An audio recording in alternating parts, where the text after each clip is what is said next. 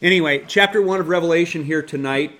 Um, you know, if you go on vacation, you usually check the weather to see what kind of clothes you're going to pack and what you can expect while you're there.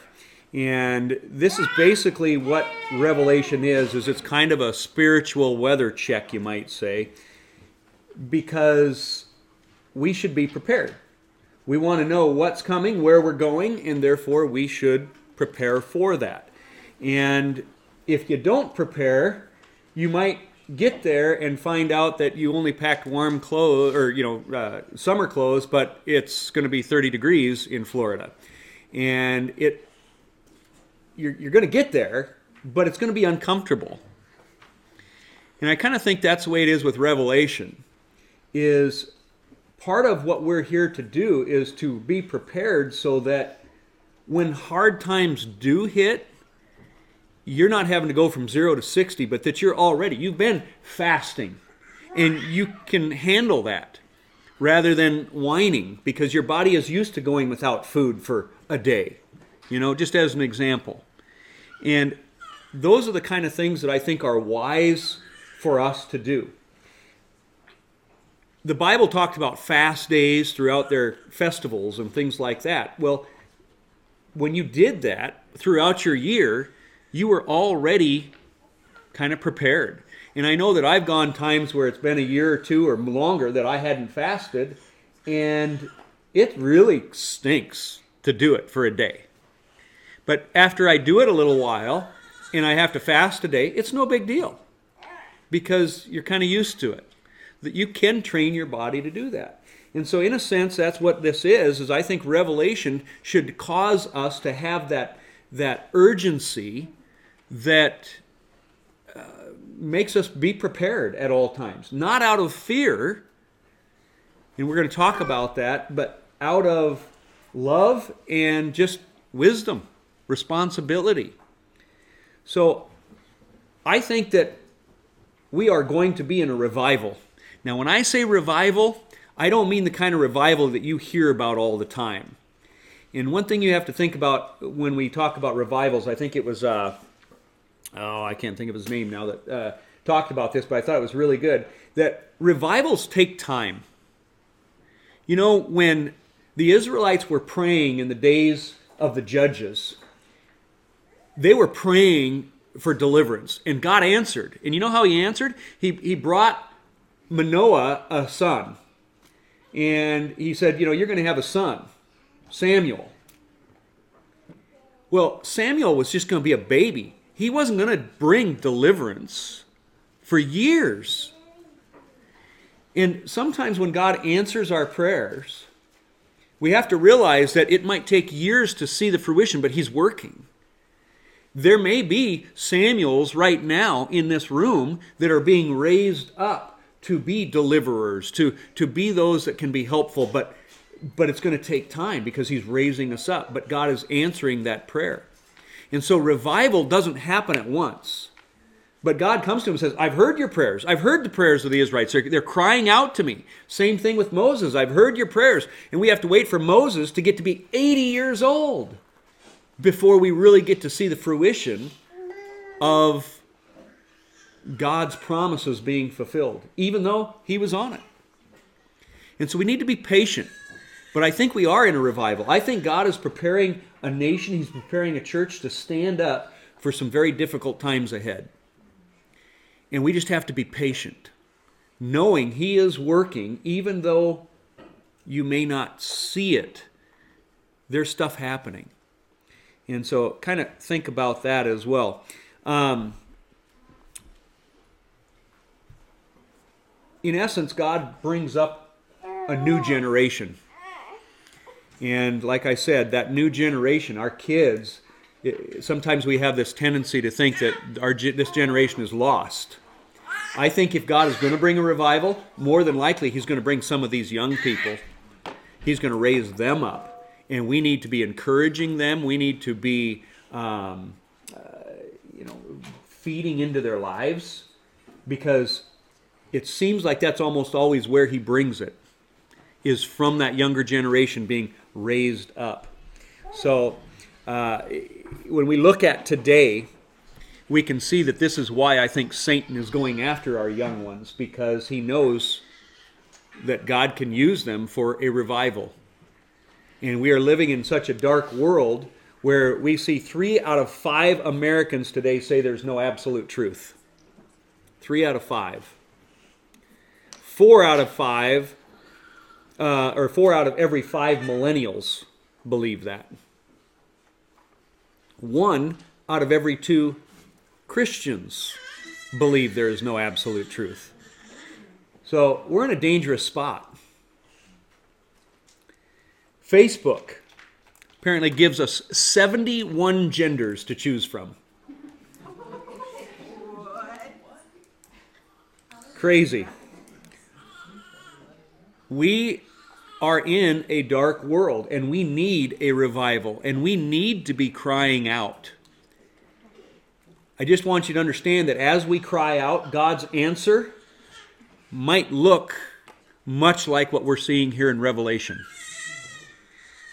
And if that happens, we shouldn't be the ones freaking out and being in fear. We should be the ones saying, Come, Lord Jesus, come. It's okay. We want you to come. We want things to fall apart if that's what it takes to bring revival. So, when we read Revelation, you've got to have the right mindset.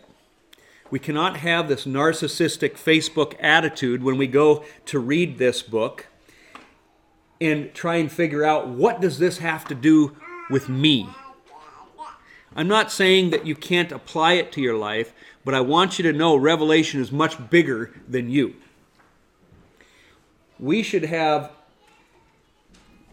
an attitude of what is best for the church, what is best for the kingdom of God as we look at the book of Revelation. And the other thing is, I want you to understand, as we're going to see as this book begins, it's not about you, it's about Jesus. It is a revelation of Jesus Christ, not a revelation of Brian Young, not a revelation of what Russia's going to do, you know, not a revelation of eh, whether the, it's a pre trib, mid trib, or post trib. It's a revelation of Jesus Christ. We'll talk about some of those things, and it's okay to, to think about those things. But if that is what you're looking to get out of this book, you're, you're going to miss the boat. Your goal shouldn't be so much of how does this apply to me and what am I going to do? What do I need to do to prepare? What am I, you know, am I going to suffer? Am I going to be persecuted? Am I going to be protected? Am I going to be sealed? Do I get to go? Do I not get to go? If that's what you're thinking about, you will miss the boat of what God has for you for a blessing in this book. This book is about Jesus, and you will find comfort and strength in that. I guarantee it. As I said last week, it's a promise. And so, Revelation, as 99% of church people, I would say, uh, read it, they read it as a cheat code for the future. Almost like, I don't know, Christian, uh, what do you call it? Still didn't hear. Cliff notes. Well, I suppose, yeah. I was thinking of the the uh, my brain just isn't working today. But fortune telling, yeah, thank you. Anyway, um, because of this, because it's going to be complicated in some ways, I really want to encourage you guys before we come to read the chapter that we're going to be talking about so that you can have the context. Save me the time of just reading the whole thing. And granted, we're not going to get through the whole chapter in one week typically. But even if you have to read that second or read it a second time next week, you'll be blessed by that. And you're going to see there's even a promise for that in this book. That it is a blessing. We'll, we'll talk about it when we get to it. But anyway, so just a little bit of homework for you before you come on Saturdays. Read the chapter that we're in so that you are ready to just put the pieces together. The more you repeat it, the more you're going to understand the order of the book and the more that it's going to make sense because we're going to have to refer back to things sometimes. And so if you do that, and start studying this, there will be a blessing in it. If you're just coming to be fed by me, you're going to miss the boat again. You have to be in this yourself. Like I said, this is the only book that gives a specific blessing for those who study and read and do what's in this book. And so, if you want to get out of this book what God really wants to pour into you, then you need to do your homework and don't just come expecting me to just tell you everything. Okay? And like I said, you will indeed be blessed. So let's get started here. Revelation 1, verse 1 says this As I said, the revelation of Jesus Christ. That's all you need to know. This is the whole foundation right there. It isn't the revelation of end times. It's not the revelation of the rapture. It's not the revelation of, of how I'm supposed to prepare. It's a revelation of Jesus Christ, which God gave to him. So notice this God gives the revelation to Jesus. Now, don't turn me off yet when I say this, but did you know that Jesus doesn't know everything? I know that almost sounds blasphemous. But he doesn't. I think he does now, in a sense. But remember that Jesus gave up his heavenly home to come down in flesh. He was full God and full man. Remember when he was a baby, it said he grew in stature and wisdom. Jesus, as a boy, grew in wisdom. He didn't know everything. He said, well, but he knew like the woman who was caught in adultery. He knew he knew about the yeah, that's the revelation of God. And, and by the way, that's what the Holy Spirit gives access. It's that, that gift of knowledge that people can have, that gift of prophecy that people can have. You see, I think that Jesus was walking so closely with the Father that he could hear from his Father. He didn't know it all, but he could he could get it because he had access by the Spirit to the Father. And what blows my mind is you have that same access. I don't understand that fully. I'll be the first one to admit that. But let me tell you, he became full man. And now that same spirit lives in you, and God does gift certain people to have that foreknowledge. But we see that there is a revelation of Jesus that God gives to Jesus here. Now, again, I don't want to make it sound like, you know, Jesus is an idiot and he doesn't know the future. No, he does. In his glorified state now, I think he has full knowledge. But we see sometimes when they come to Jesus and they ask him about the end times, what does he say? No one knows the day or the hour. Not even the Son knew the day or the hour. Right? I think he does now. We see after his resurrection, after his ascension, we see that he is asked that question again and he doesn't deny knowing that time. So, in his glorified body, I think he now knows. Jesus studied, and that's what he expects us to do. He expects us to go to him to learn. And so here we see the revelation of Jesus Christ, which God gave to Jesus to show his servants things which must shortly take place. And he sent and signified it by his angel to his servant John, who bore witness to the word of God and to the testimony of Jesus Christ, to all things that he saw. So, what I want you to see is God gives it to Jesus, Jesus gives it to the angels, the angels give it to John, John is going to give it to the churches, and now we get to get it from what he wrote to the churches. There's a hierarchy here and it keeps kind of dwindling down to us. The other thing that I kind of find neat about this is why he gave it to us. Why is he giving John this revelation? Why are we getting this revelation? It says he sent and signified by his angels to his servant, and then it says, and to the testimony of Jesus Christ to all things that he saw. I'm going to take you back to Genesis here for a moment. I don't have a slide of it. But do you remember when Abraham and Sarah were there and the three angels came to visit him? He was about to destroy Sodom and Gomorrah. The angels were. And this is what it says Then the Lord said, Shall I hide from Abraham what I am about to do? Abraham will surely become a great and powerful nation, and all nations on earth will be blessed through him.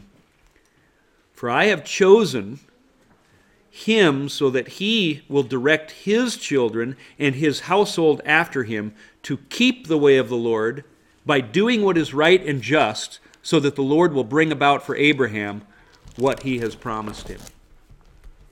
What I love about that is this God says, Should I tell him what I'm going to do? That's in essence what's going to happen here.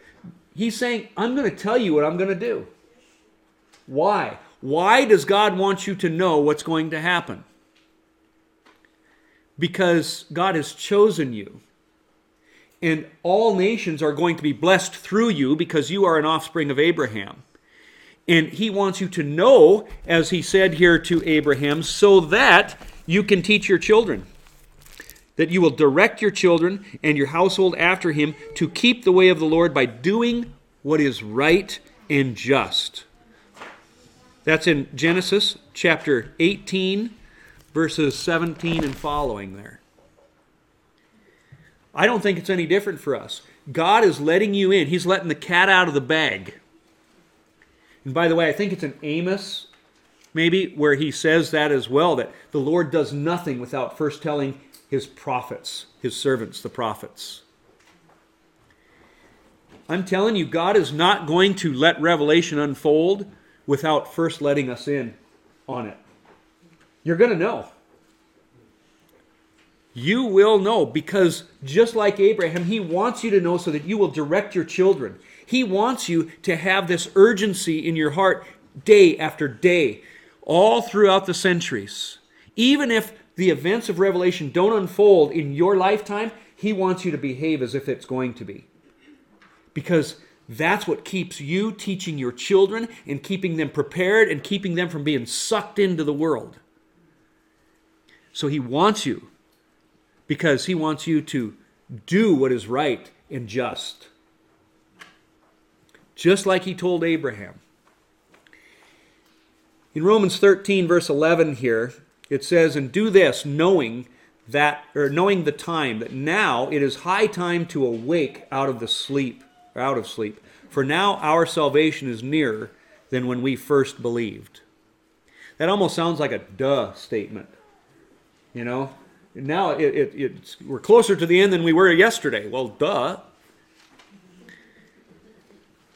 But it's deeper than that. What he's saying is, is that our salvation is near. We need to live as if it is our last day. We need to live as if the end times are now. Because you need to wake up from your slumber. Wake up from this, this sleep of, of comfort and American dream and live for Christ. Now, this word revelation, when we see the revelation of Jesus Christ, in the Greek, it's apocalypsis. And it literally means an unveiling or revealing. What's it an unveiling of? We already covered that. Jesus. Okay? So that's the purpose of this book. When it says that he sent it uh, to his servant John to bear witness and whatnot, um, Actually, it's in verse 1 here. He gave him to show his servants things which must shortly take place. Some say soon take place. That word soon or shortly in the Greek is it's actually it, it, it's like tachon, like a, like a tachometer that we have in a car where it does your uh, RPMs. It, it, it means not like it's going to happen like in the next five minutes soon, but rather that it's going to happen rapidly once it begins.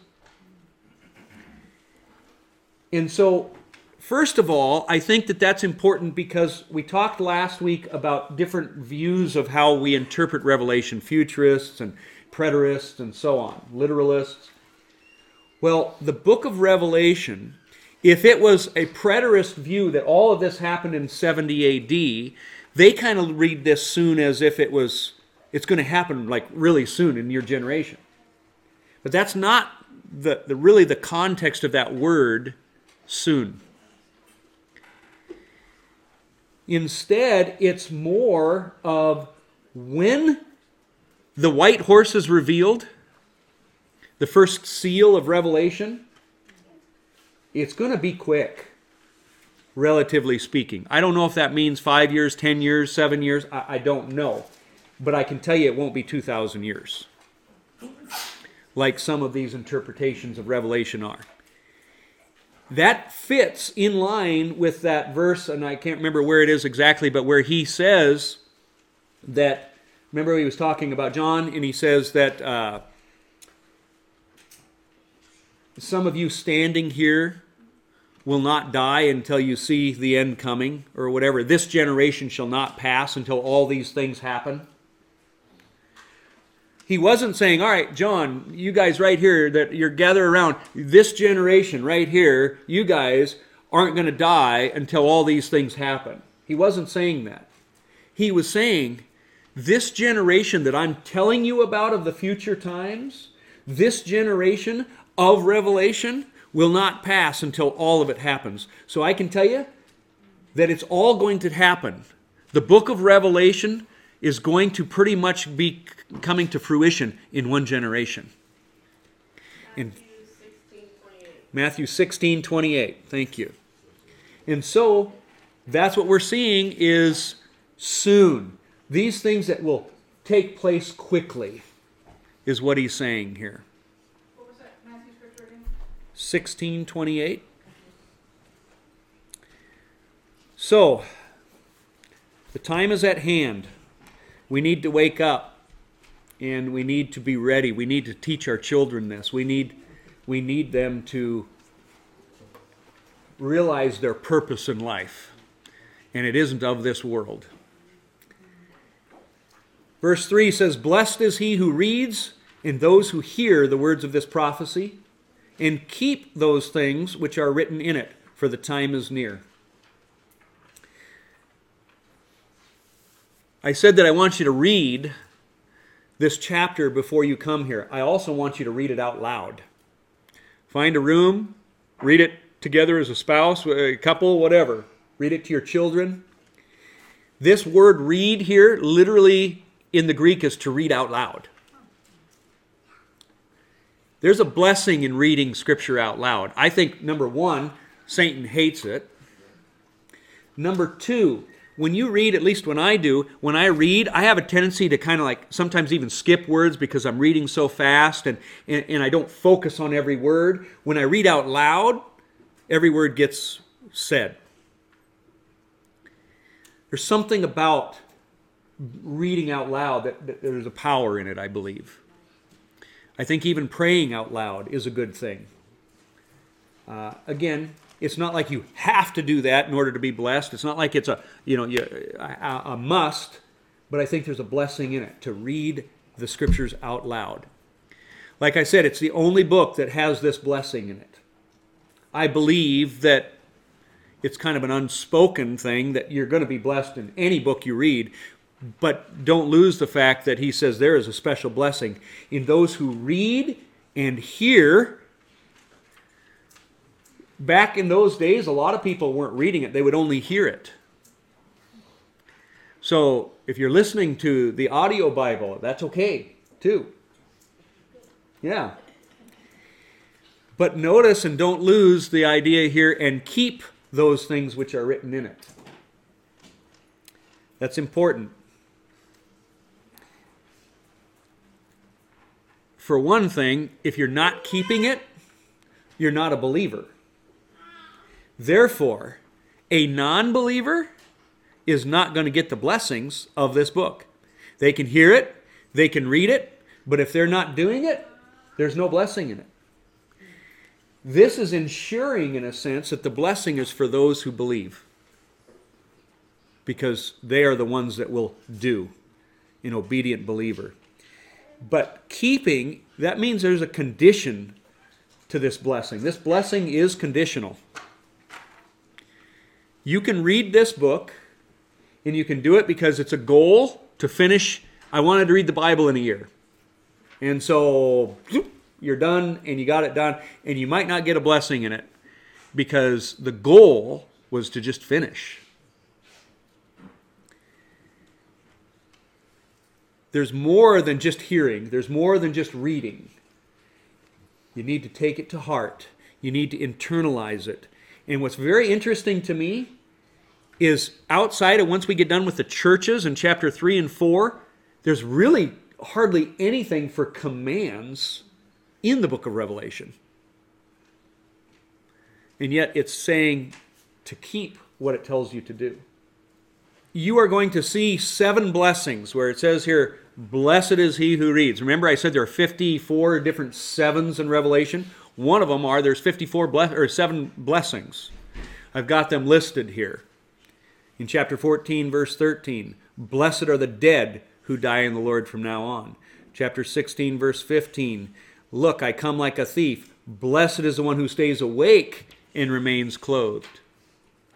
I think I mentioned last week, I, I get so tired of hearing Christians say that, uh, well, he's coming like a thief in the night. And I say, you, what, you're not a Christian?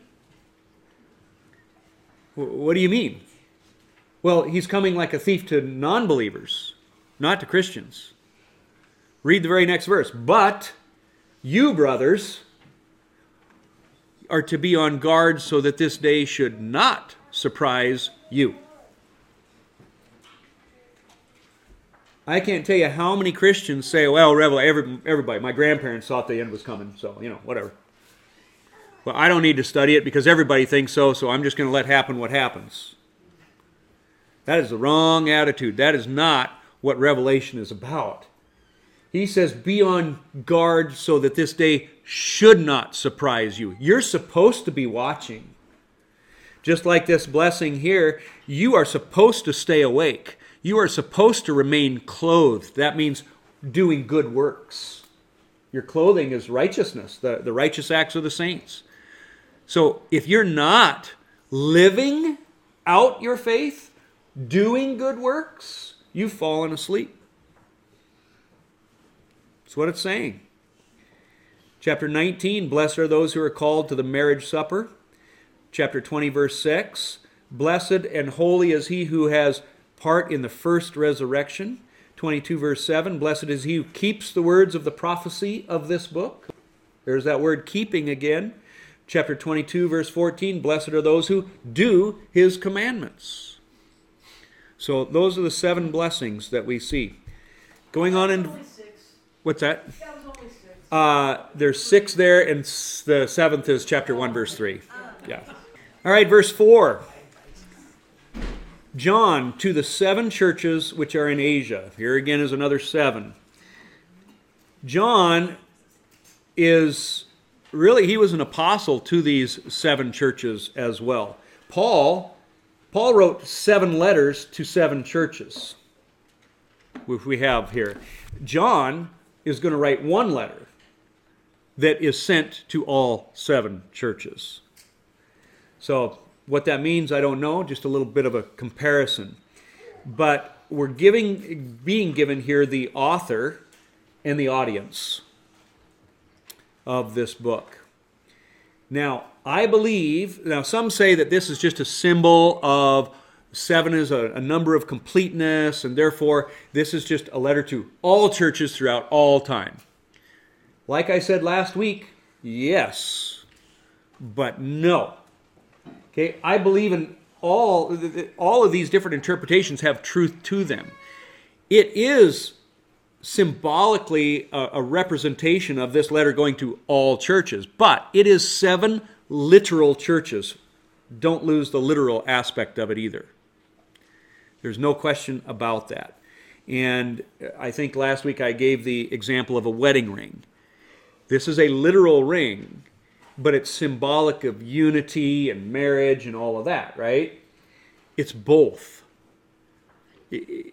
This it's literal, but it's symbolic. Don't lose that either. Anyway, um, one of the things that I find fascinating is that these seven churches that we're going to talk about, a lot of them there in Galatia and whatnot, you're going to see that this was the hotbed of Christianity in these days. I mean, this was the church. This is where Christianity is going out from. And yet today, these churches in Turkey, less than 2% are Christian. And you're going to see some of the things that if you do not repent, if you do not, I'm going to take and remove my eh, lampstand from you. He's going to remove the church. And it's sad to see that what was the hotbed of Christianity today is pretty dark. Hardly any Christians at all. Most of it is actually Muslim. And so we'll touch on that as we go too, but just keep that in mind. Revelation 1 4 in the second part says, Grace to you and peace from him who is, and who was, and who is to come, and from the seven spirits who are before his throne, and from Jesus Christ, the faithful witness, the firstborn from the dead, and the ruler over the kings of the earth. Starts out by saying, Grace to you. What's kind of neat here is in Revelation 22, you're going to see the book is going to end with grace. It begins with grace, it ends with grace. Chapter 22, verse 21 The grace of our Lord Jesus Christ be with you all. Amen. Here, grace and peace Grace to you and peace from him who is and was and is to come.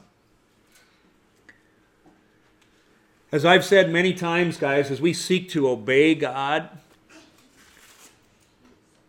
you are going to only receive as much grace as you allow yourself to, to receive. If I try to, to keep the Sabbath because I am just what I, you know, I feel guilty if I don't, I, I'm trying to be good enough you're going to miss out on the grace. You miss out on the blessing of it. But if you keep the Sabbath, just because it is a natural response of grace, a natural response of thanksgiving and seeking Him, you receive that peace. You receive a blessing from it when we are obeying God in grace, that's when we receive peace. If you're stressed out about obeying God, if you are feeling, I want to say guilty, but I don't want to say guilty because sometimes that conscience is being pricked by the Holy Spirit, and that's a good thing. But if you are living in a, in a state of works righteousness and con- condemnation and all of that, you're beating yourself up. You're missing out on the peace because you're not walking in grace. Does that make sense? You have to be walking in grace to experience the peace. Exactly. Yes, out of a want, not need, have to.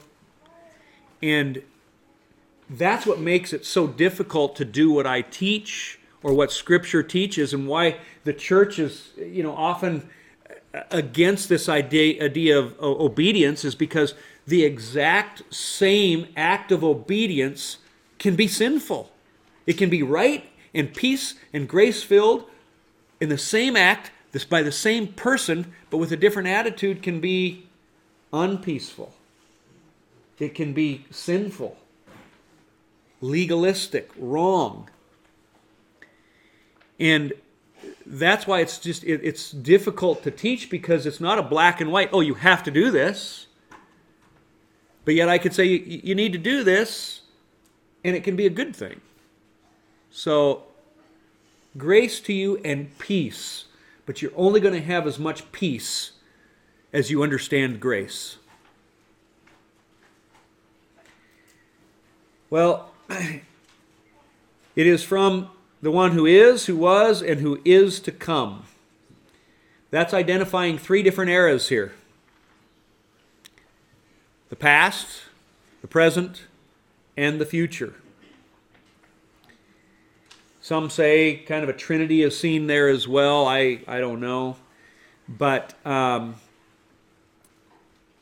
we often have a, an idea here, this, this title, this one who is and who was and is to come. You're going to see that it, it, it's going to appear many times.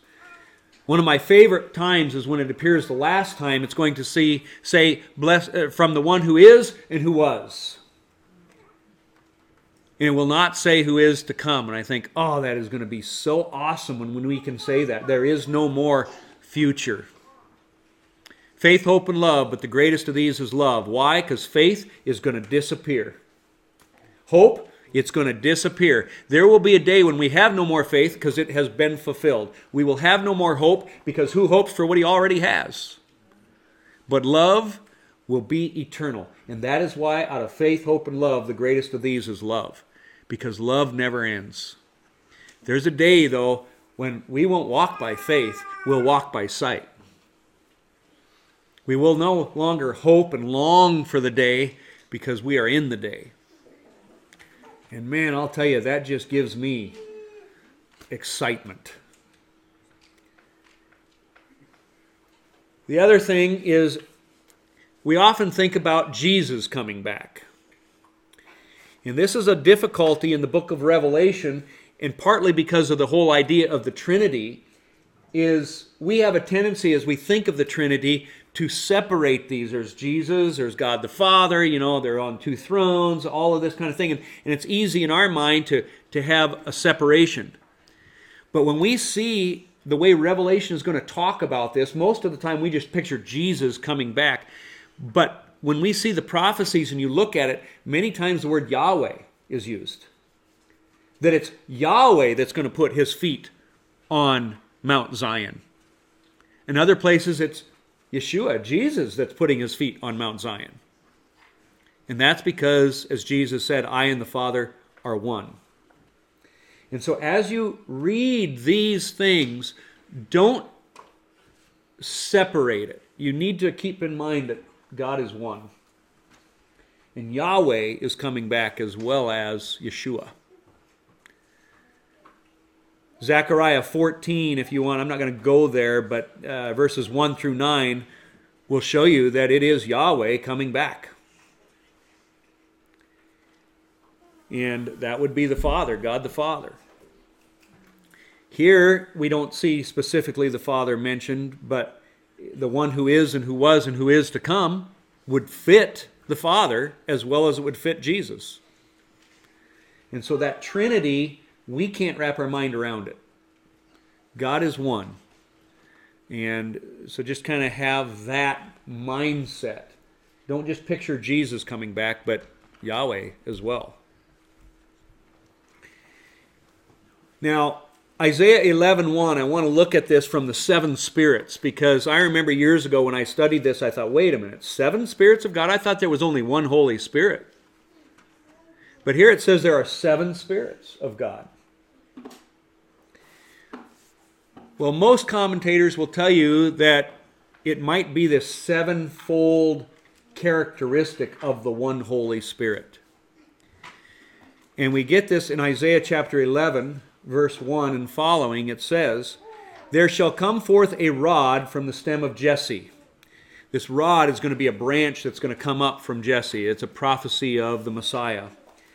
A branch shall grow out of its out of his roots. The spirit of the Lord, there's number 1, shall rest upon him. The spirit of wisdom, understanding, counsel, might, knowledge, and of the fear of the Lord. Seven different aspects of the Holy Spirit. We know that in the tabernacle as well as in the temple there was the menorah. And I actually put this in yesterday and then I did it on my other computer, and so now it's not on this computer, but I had a picture of the menorah for you. And we see that the menorah had seven branches. And we see that that is a picture of the Holy Spirit. The oil that was on the menorah, the seven branches seem to be the seven aspects or the seven spirit of God. So, for whatever that's worth. We see uh, Zechariah 4, verse 2. I'm not going to go there, but uh, also verse 10 explains the seven eyes. of chapter 5, verse 6 there too. But I'm not going to go there. But just to, just for, so I want you to basically remember that there are seven aspects or characteristics of the one Spirit. That's my goal for you tonight. Verse 5 And from Jesus Christ, the faithful witness, the firstborn from the dead, and the ruler over the kings of the earth. We're going to look at each one of those titles here. Okay, from the Spirit, from Jesus, the one who is, who was, who is to come. We're seeing the Trinity, like I said. But let's look at this faithful witness first. In Isaiah 55, verse 4, it says, Indeed, I have given him as a witness to the people, a leader and a commander for the people. Or John 18, 37, you say rightly that I am a king. Jesus is speaking here. For this cause I was born, and for this cause I have come into the world, that I should bear witness to the truth. That was his role, was to bear witness to the truth. Part of that was be dying on the cross, of course. Romans 6 9, Christ having been raised from the dead dies no more. He is going to be the firstborn from the dead. He cannot die again. Um, Colossians 1:18 He is the head of the body the church who is the beginning the firstborn from the dead that in all things he may have the preeminence. What I hope you're seeing already is we're just getting started in this book and we're seeing that it's nothing new. All right, so there shouldn't be anything difficult to understand about this because Romans is talking about it, Colossians is talking about it, John is talking about it. There's nothing difficult about this. This is the way the entire book of Revelation is going to be. And that's why when people say we can't understand Revelation, uh, then apparently you can't understand any of the Bible. Therefore, maybe you should be reading your Bible a little bit more and studying it a little bit more. What I love about the book of Revelation is it's almost like he wraps it all up and says, Here, if you can understand this, then that means you're going to be studying the rest of the 65 books, right?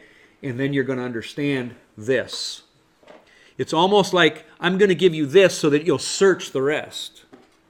And in searching the rest, you'll understand this.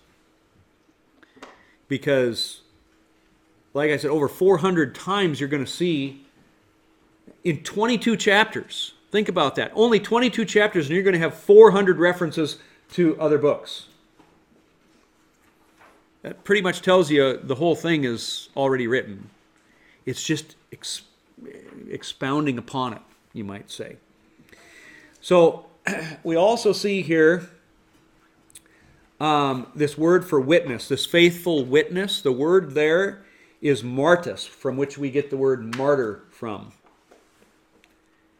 He was a faithful witness, showing that in his witnessing, how he did it was that he was martyred, in a sense. He set an example for us. That's the attitude. If we're going to be a witness for Christ, we should have an attitude of martyrdom. So, like Cassie, whoever it was years ago, you know, in the school. Who, who remembers her name? Cassie? Columbine. Yeah, from Columbine and Rachel Scott. I'll never forget at the time seeing the video that they would show of, I don't remember if it was Rachel or Cassie, but you can see her literally nod her head yes before the gunman shot her. We have to have that attitude. Maybe revelation isn't going to be fulfilled in your lifetime, but you don't know if you have tomorrow. You don't know what could happen, and you need to have that attitude of martyrdom each and every day that you go to work. Because that's how we are going to be a faithful witness, that we would not shrink back from death, that we would not love this life or this world so much as to shrink back from death. That's the example Christ is setting for us here. And as far as being firstborn from the dead, it doesn't just mean the first to rise from the grave because Lazarus rose before Jesus did. Elijah raised that boy from the dead. So it's not talking about the first one to ever have been raised from the dead here. This is more of an office of being the firstborn. And that'll kind of come into play later, so I'll leave it at that. But um, you want to know who God is? Then you need to know who Jesus is, right? That's what he told his disciples. He is the faithful witness. Therefore, we need to understand what it means to be a faithful witness. If you were to disciple somebody, if you were going to be a disciple of a, a rabbi in the days of Christ, what you would do is imitate them. You'd follow them. You would do what they did.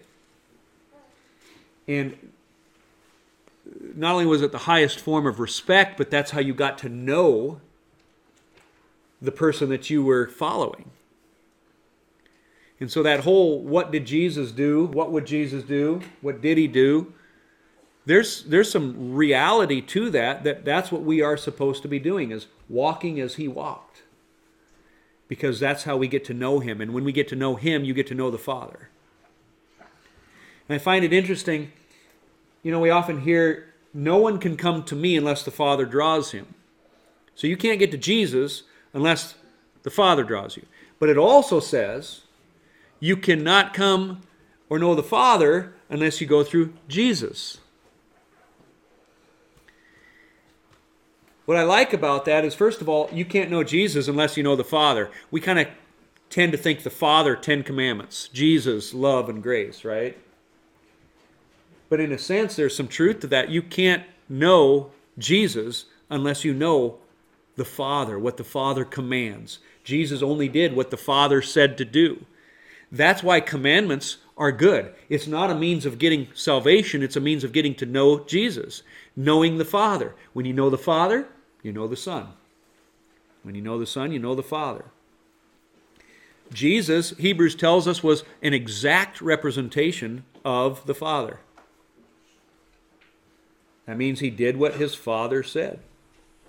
That's what we should strive to do as well imitate him. Ruler over the kings of the earth. The Greek word there is archon, it means first or chief. Um, 1 Timothy 6:15 says, "He who is the blessed and only potentate, the King of kings and Lord of lords." That's who Jesus is. The only all powerful potentate. Revelation 19:6 later it's going to tell us he has on his robe and on his thigh a name written King of Kings, Lord of Lords. And so that's what this ruler over the kings of the earth is. There is nobody greater, there is nobody that ties with him. He is King of Kings. Second part of this verse says, To him who loved us and washed us from our sins in his own blood, and has made us kings and priests to his God and Father, to him be glory and dominion forever and ever. Amen. Notice that he has made us kings and priests to his God. This goes back to what we've talked about when we went through the book of Hebrews. This was a promise that was given only to Israel. And so now he's saying to us, we become kings, we become priests. In other words, the promises that were given to Israel, we now are grafted in and we receive the same blessing, the same nourishing sap, as Romans would say. We are blessed because we are grafted in. Uh, the twofold doxology here glory and dominion. There's going to be an order and a pattern to this. You will see that right here it is a twofold doxology. To him be glory and dominion. We're going to see in chapter 4, verse 11, a threefold doxology glory, dominion, and I don't know if it's honor, but you're going to see it's threefold. And then when we get to chapter 5, verse 13, it is going to be a sevenfold. Or I'm sorry, 5 verse 13, it's fourfold. And then in chapter 7, verse 12, it becomes sevenfold. So, two patterns, and, and I'm, I haven't really gone through the patterns yet. We're going to get to that next week. But there's going to be a pattern in these sevens four, two, one. And it's interesting that we see it goes from the four to the seventh, but it leads up two, three, four, and then boom to the final seven. So just take note of that. When we get to the patterns next week, we're just getting an introduction here today. When we get to those patterns, you're going to watch for those things. But notice one, two, three, or two, three, four, and then sevenfold. Uh, Ezekiel 44 talks about the roles of the priest in the temple. It says that we are being made as kings and priests. You might remember that I did a message on are you a priest of Zadok or a priest of Abiathar? And in Ezekiel 44, it talks about the priests of Zadok and how Zadok were the priests that followed God's commands, and they get to minister before the Lord. But the priests of Abiathar, they were the ones that compromised, and they minister to the people, not to the Lord. Those that are the priest of Zadok that are faithful are in the Lord's presence right next to him. Those that don't are still serving, but they are outside a little bit. You might want to go look at that in Ezekiel 44, but it seems that Gentile believers, those that are grafted in, and I don't understand all of this, but it seems that they are not going to be performing the priestly roles in the millennial kingdom. I don't get it. I just it just seems what it's saying there. It's unclear what the the role of Gentiles as priests is going to be. But there's some separation there in Ezekiel 44. 1 Peter 2 5, on the other hand, tells us this, though. You also, as living stones, are being built up a spiritual house, a holy priesthood. So you are being made into a priesthood, to offer up spiritual sacrifice is acceptable to God through Jesus Christ. Okay? What does that mean? Well, I think there's a couple of things. Number one, Romans says that we now offer ourselves, we offer our bodies as living sacrifices, holy and pleasing to God, for this is your spiritual act of worship. And so, in saying no to this world and all that it has to offer, and offering our bodies as living sacrifices, you know, uh, serving our children, serving our, our families, serving our loved ones, serving our enemies. In doing that, you are, in some sense, uh, living out the role of a priest, offering your body as a living sacrifice, holy and pleasing to God. For this is your spiritual act of worship. Notice here it says that this is a spiritual sacrifice that's acceptable to God. So maybe that's what it means for a Gentile to be a priest. And that the, the Jews' DNA that believe in Jesus, that that priestly line will be the ones that are actually going to be ministering before God in some way. I don't know. Just a thought, just something to think about.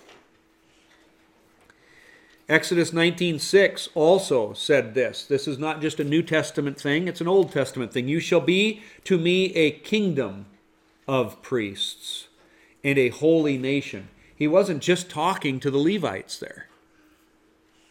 He was saying, You're going to become a kingdom of priests. These are the words which you shall speak to the children of Israel. So even way back then, you had people that weren't Levites, and they were told, all the children of Israel, you are going to become a kingdom of priests. And now in the New Testament, in Peter, he's saying, You're a kingdom of priests. And we understand what he was saying there. How you live your life, how you offer yourselves to me, is being in a priesthood. Verse 7 Behold, he is coming with clouds, and every eye will see him, even they who pierced him, and all the tribes of the earth will mourn because of him. Even so, Amen. This we're going to look at more later when we get to chapter 12. I don't know what to make with all of it, but it might help us identify some things. But just note for now, he's coming with clouds here. There may be kind of two different things we have a tendency to lump this all together every time we see the Lord in the clouds, that it's all this one thing. There may be the time when he appears, but does not set his feet down on Mount Zion. And then there's the time where he's going to put his feet on Mount Zion. Okay? An appearing and a coming back what I want you to see behold, he is coming with clouds. Matthew 24 30. Look what it says. Then the sign of the Son of Man will appear in heaven. Then all the tribes of the earth will mourn, and they will see the Son of Man coming on the clouds of heaven with power and great glory. Okay, it may not mean anything, but it might. So I just want to point out the difference here. Matthew 26. Hereafter you will see the Son of Man sitting at the right hand of the power and coming on the clouds of heaven. 1 Thessalonians 4:17 Then we who are alive and remain shall be caught up together with them in the clouds to meet the Lord in the air. Daniel 7 talking about this, he says, Behold, one like the Son of Man coming with the clouds of heaven. So we see that God's presence is in the clouds in Exodus, right? In, in chapter 13, uh, verse 21, we see uh, anytime the Shekinah glory is there, the cloud, he is in that cloud. He's on Mount Sinai in Exodus chapter 19 when the Ten Commandments are being given. He is in the clouds at the transfiguration in Matthew chapter 17. There is a thick cloud. He is in the clouds. It gave them shade in the day. You know, we often see these little pictures with this little nice little, you know, pillar that might shade, you know, the a couple of tents. But it said it gave them, the, the Israelites. So you've got to picture this monstrous pillar of cloud, which I would say seems more cumulonimbus like than some cirrusy wispy things. So, whatever that's worth, but I, I see something more powerful. Some say he's coming with the clouds, meaning that he's coming with the saints. Possible. Might mean both. Um, because the saints are sometimes talked about as clouds. For example, here in Hebrews 12:1, therefore we also, since we are surrounded by such a great cloud of witnesses.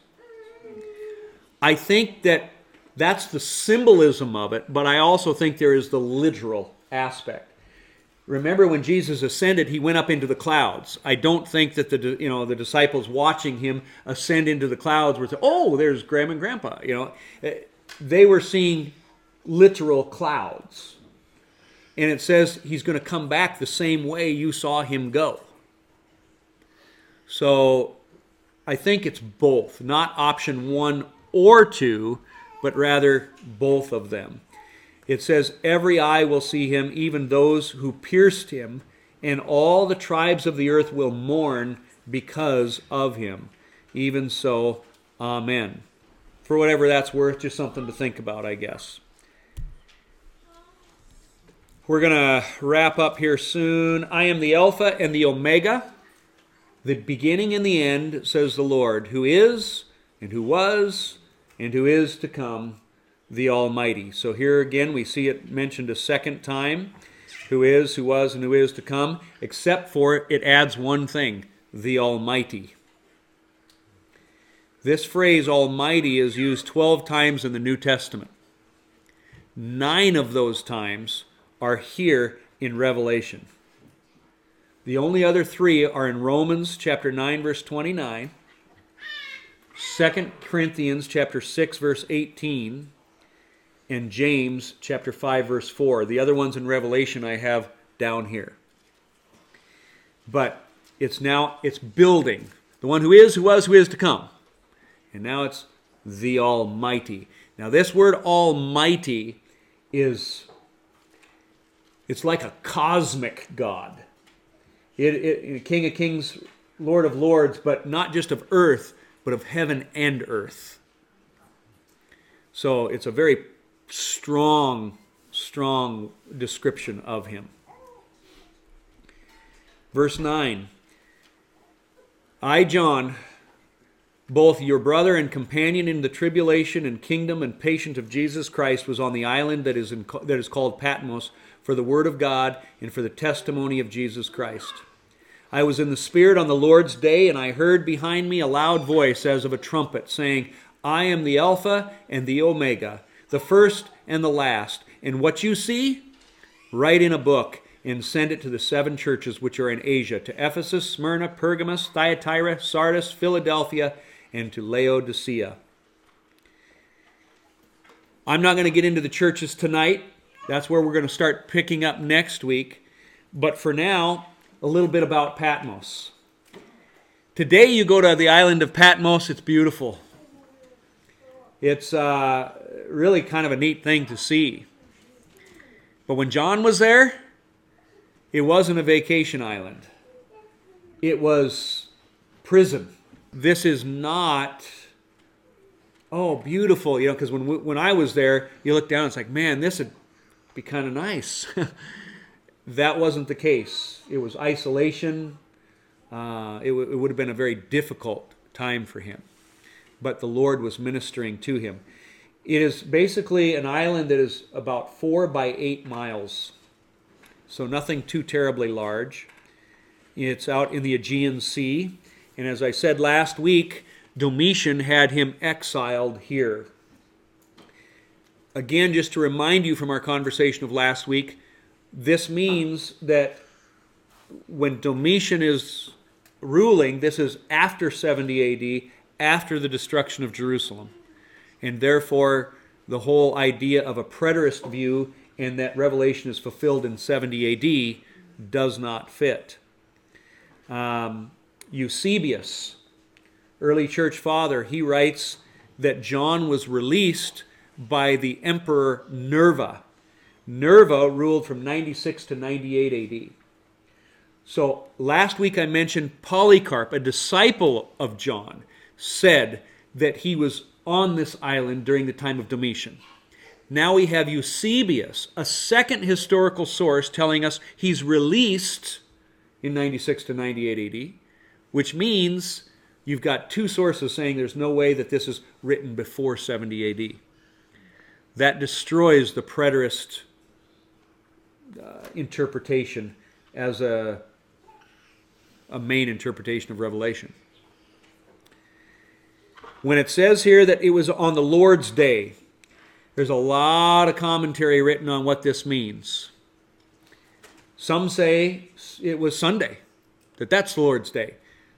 That's about the only one that I'm going to say there's no way that was what he was talking about. It was not Sunday. Most people will say it was probably the Sabbath.